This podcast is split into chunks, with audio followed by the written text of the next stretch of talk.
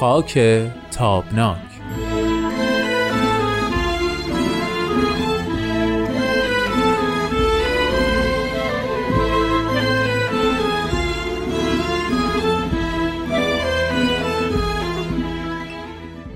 دوستان خوبم وقت شما بخیر. من هومن عبدی هستم. خوش آمد میگم به همه شما عزیزانی که شنونده قسمت دیگری از مجموعه خاک تابناک خواهید بود. ازتون دعوت می‌کنم که به این برنامه هم توجه بفرمایید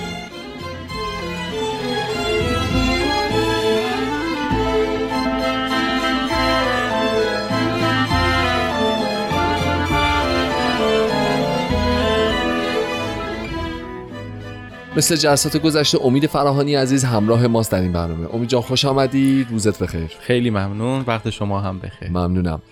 ما تو بررسی فرصت ها و تهدیداتی که بعد از انقلاب سال 57 بررسیشون کردیم جلسه گذشته بحث زنان رو مطرح کردیم. در مورد سابقه گذشته آنچه که از دوران قاجار شروع شد ادامش دوران سلطنت رضاشاه و دوران محمد رضا شاه پهلوی و رسیدیم به مقطع انقلاب. در ابتدای جلسه هفته گذشته این صحبت رو من مطرح کردم یعنی از فهوای کلام شما به این نکته رسیدم که خب پس در واقع مجموعه حاکم بر ایران اون سالها شدن که در واقع دقیقا نمی‌دونستن که با مقوله زنها بس چی کار بکنن. یعنی تو ذهن من این شکلی پدید اومد که پس طبقه ای از حاکمینی داریم که یکسان نگاه نمی‌کنن به این مقوله. در سال 57 در سال 57 و حالا مثلا سالهای اولیه انقلاب. شما اشاره کردی که این یه بگراند ذهنی دیگری داره یک آبشخور دیگری داره اینجوری نیست بله که بله. مثلا لحاظ فرهنگی فکر کنم یا اعتقادی خب طبیعتا بله. ما هممون می‌دونیم که پیرو سیستمی بودند که اشاره شد مثلا از سال 42 به راه افتاد و اومد و اومد و تا سال 57 در واقع به ثمر نشست قبل از اینکه بریم اصلا به مقوله زنان و اتفاقهایی که بعد انقلاب افتاد در این حوزه بپردازیم می‌خوام ببینم که اون آبشخور ذهنی که هفته گذشته اشاره کردی که متفاوت بود در آدمهایی که سردمدار رژیم بودن در اون سالها اون چیه؟ اون, اون چه فضایی بله. بود که باعث اتفاقات بعضا متناقض با هم دیگه افتاد؟ ببینید خیلی ساده بگم. بعضی وقتا این تصور پیش میاد. من بارها این رو شنیدم که سردمداران نظام سیاسی جدید که به قدرت رسیدند دیدگاه واحد یا دیدگاه روشنی درباره آنچه که حقوق زن دانسته میشه نداشتند. بله. حالان که چنین نیست یعنی در ذهن در تئوری اتفاقا همشون یک ذهنیت روشنی داشتند و در این ذهنیت روشن هم چندان با همدیگه مخالف یا متفاوت نبودند اتفاقا همشون هم فکر بودند و تقریبا از یک موضع هم به قضیه نگاه می‌کردن علت این تفاوت‌های نگرش یا به قول شما این تزاهم فکری که بله. پیش آمد و آهسته آهسته ما یه سری مثلا همون مقوله هجاب که یکی از جدیترین مصادیق یا نمونه های حقوق و آزادی های زنان هست به تدریج پیش آمد. حتی اگر یادتون باشه یا دیده باشی در روزنامه ها هم نوشتن که آقا درباره هجاب اجباری در کار نیست. ولی بعدا دیدیم که اجبار در کار هست و حتی بعدتر هم ما دیدیم که قانون هم شد. این اتفاقا مثال خوبی است. در حقیقت این عدم ثبات ناشی از فضای اجتماعه نه فضای باورهای سنتی سردمداران رژیم جدید. یعنی اینها می‌دونستند که قدرت عظیمی در جامعه زنان وجود داره در ایران. زنان ایران مثل زنان عربستان سعودی نیستن که بهشون بگی رانندگی نکن اونها هم رانندگی نکنند.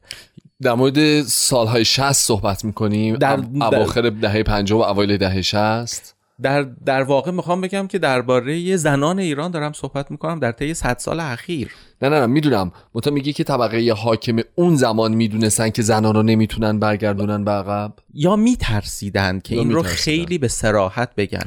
فل واقع می‌خوام بگم که این این آرزو رو نه تنها اون موقع یا این ایده رو نه تنها اون موقع داشتن هنوز هم به نظر میاد که دارند که جامعه زنان بر اساس باورهای سنتی حاکم بر اندیشه این حضرات باید که در جامعه حضور داشته. نداشته باشن فی الواقع اما این چیزی نیست که جامعه زنان حتی به طور مشخصتر جامعه مردان یا بخش مهمی از جامعه مردان ایران پذیراش باشن. در نتیجه ما شاهد این ماجراییم که برخی از محدودیت ها قدم به قدم بسته به اهمیت یا بسته به استراتژیک بودنش پیش میاد و بعضی از اونها نه تنها پیش نمیاد حتی یک تغییر موضع در اندیشه سنتگرایی به وجود میاد. مثل همون حق رأی. یه لحظه ببخشید قبل از اینکه برسیم. من ببین درست متوجه شدم یا نه؟ بحث خیلی پیچیده شد. من اینجور متوجه شدم از حرفات که سردمداران انقلاب تا الان بله. ایده اصلی و ایدئال درونیشون اینه که زنان رو برگردونن مثلا به آزادی هایی که دوران قاجار هم حتی شاید نداشتن. یعنی بره به اون چیزی که در سنت و تفکر بله قدیمی بله. اونها بله بله بله. اما رشد اجتماعی زنان و مردان اون دوران عملا و این اجازه دوران، و بله. این دوران اجازه بروز صرف و خالص و بیریاشو بهشون نداده و هی پله پله و استراتژیک بهش سعی می‌کنن نزدیک بشن دقیقا و حتی. فرهنگی و حتی فرهنگی مثلا یعنی مثلا فرض بفرمایید که برخی از موازی رو دارن سعی می‌کنن که با آموزش در مهد کودک و کودکستان و نمی‌دونم دبستان جدید. آهسته آهسته نسل جدیدی به بار بیاد که اینها براش ارزش شده باشه. باورهای سنتی که زنان رو محدود و به قول معروف در یک حوزه های بسته اجتماعی درسته. معرفی می‌کنه. خب اما نکته همینه.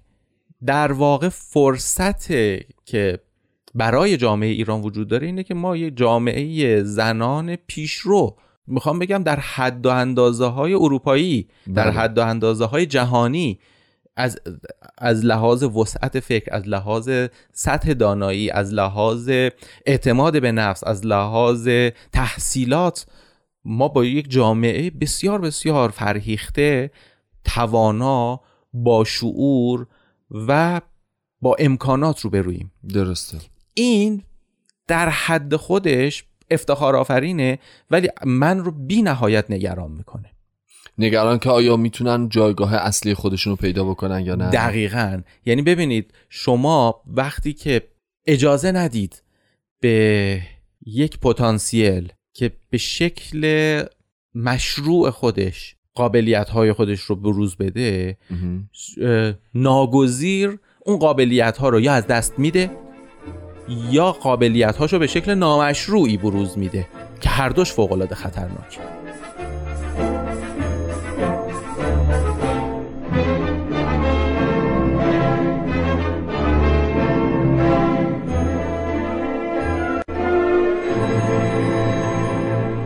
خب امید جان بحث رو ادامه میدیم اگه موافق باشیم اشاره کردی به توانایی هایی که در جامعه زنان وجود داشت و داره و اینکه این می‌تونست برای سردمداران دوران بعد از انقلاب تا امروز یه فرصتی باشه که از این توانایی ها استفاده بشه استعدادها شکوفا بشه و اینا.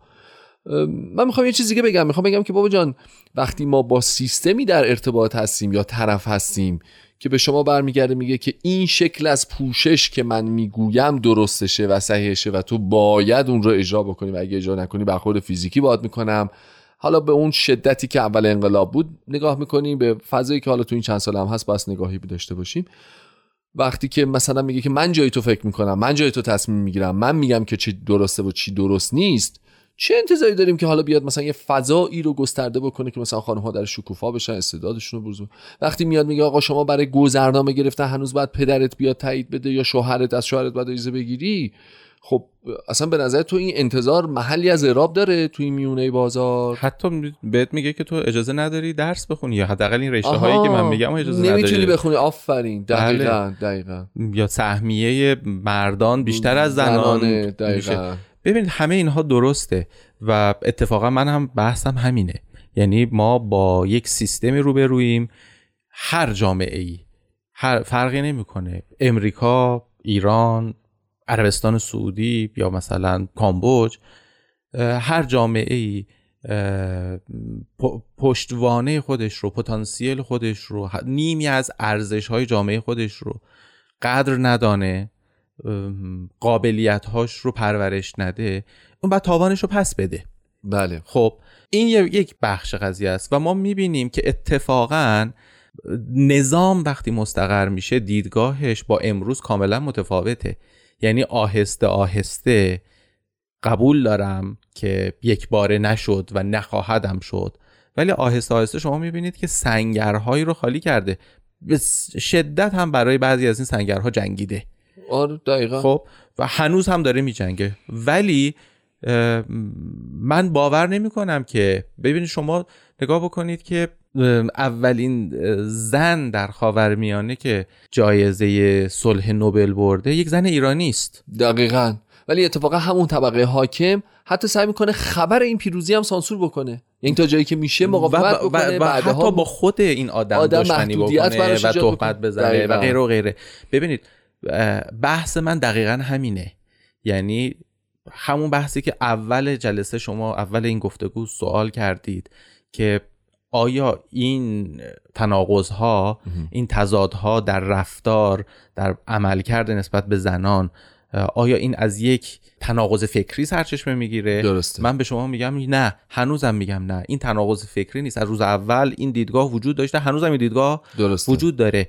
آنچه که باعث میشه در خیلی از موارد سنتگرایان این رویه رو تعدیل بکنن مقاومت مدنی است و یک نکته دیگر رو هم باید باور داشته باشیم و اون اینه که سنتگرایان هم انسانن. درسته که سخت موضع تغییر میدن ولی آهسته آهسته در خیلی از موارد شما می‌بینید که اونها فهمیدن که ای بابا نه قضیه به این حادی هم نیست. اما پذیرشش یا نمایشش می‌تونه که موقعیت های خطرناکی رو براشون به وجود بیاره. ولی ما حتی در سالهای اخیر به قول شما در خود ایران هم حتی می‌بینیم که این دیگه بالاخره این باور ایجاد شده یا این چیز به وجود اومده که آقا اگر من می‌خواهم رأی بیارم به عنوان یک مثلا فرض بفرمایید رئیس جمهور بله. برای به دست آوردن رأی زنان که رأی تعیین کننده است باید وعده هایی رو بدم.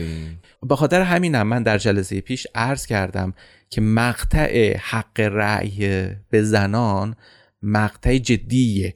بله بله, بله. مهمی است و وقتی این در باز شد و جامعه مدنی قدرتمند ایران پشتش وایساد شما این در درهای دیگر رو هم پشتش باز می‌کنه, فقط مسئله مسئله زمانه. ببینید شما برای به دست آوردن یک حق می‌تونید بگید که آقا من میجنگم. جنگ فیزیکی. که معلوم نیست تهش چی بشه و معلوم نیست شما با کی با, با چه شرایطی رو برو بشید. یا اینکه باید بگید که آقا من فضایی رو به وجود میارم که آهسته آهسته تغییر ایجاد بکنم. بله. خب ما در اون در اون فضای تغییر الان قرار داریم. امیدوارم کسانی که صحبت من رو میشنون متوجه این باشند که ما در دنیای دیگه داریم زندگی می‌کنیم که زن و مرد برابرند. بله. به قول فکر می‌کنم در چند جلسه پیش هم باز این رو گفتم ویکتور هوگو میگه هیچ چیز قدرتمندتر از اندیشه ای نیست که زمانش رسیده باشه. این رو ما باید قبول بکنیم باید متوجه باشیم باید بپذیریم که زمان زمان برابری زن و مرده. هر چقدر که ما این اصل رو راحت تر بپذیریم طبعاتش رو هم راحت تر از سر میگذرانیم.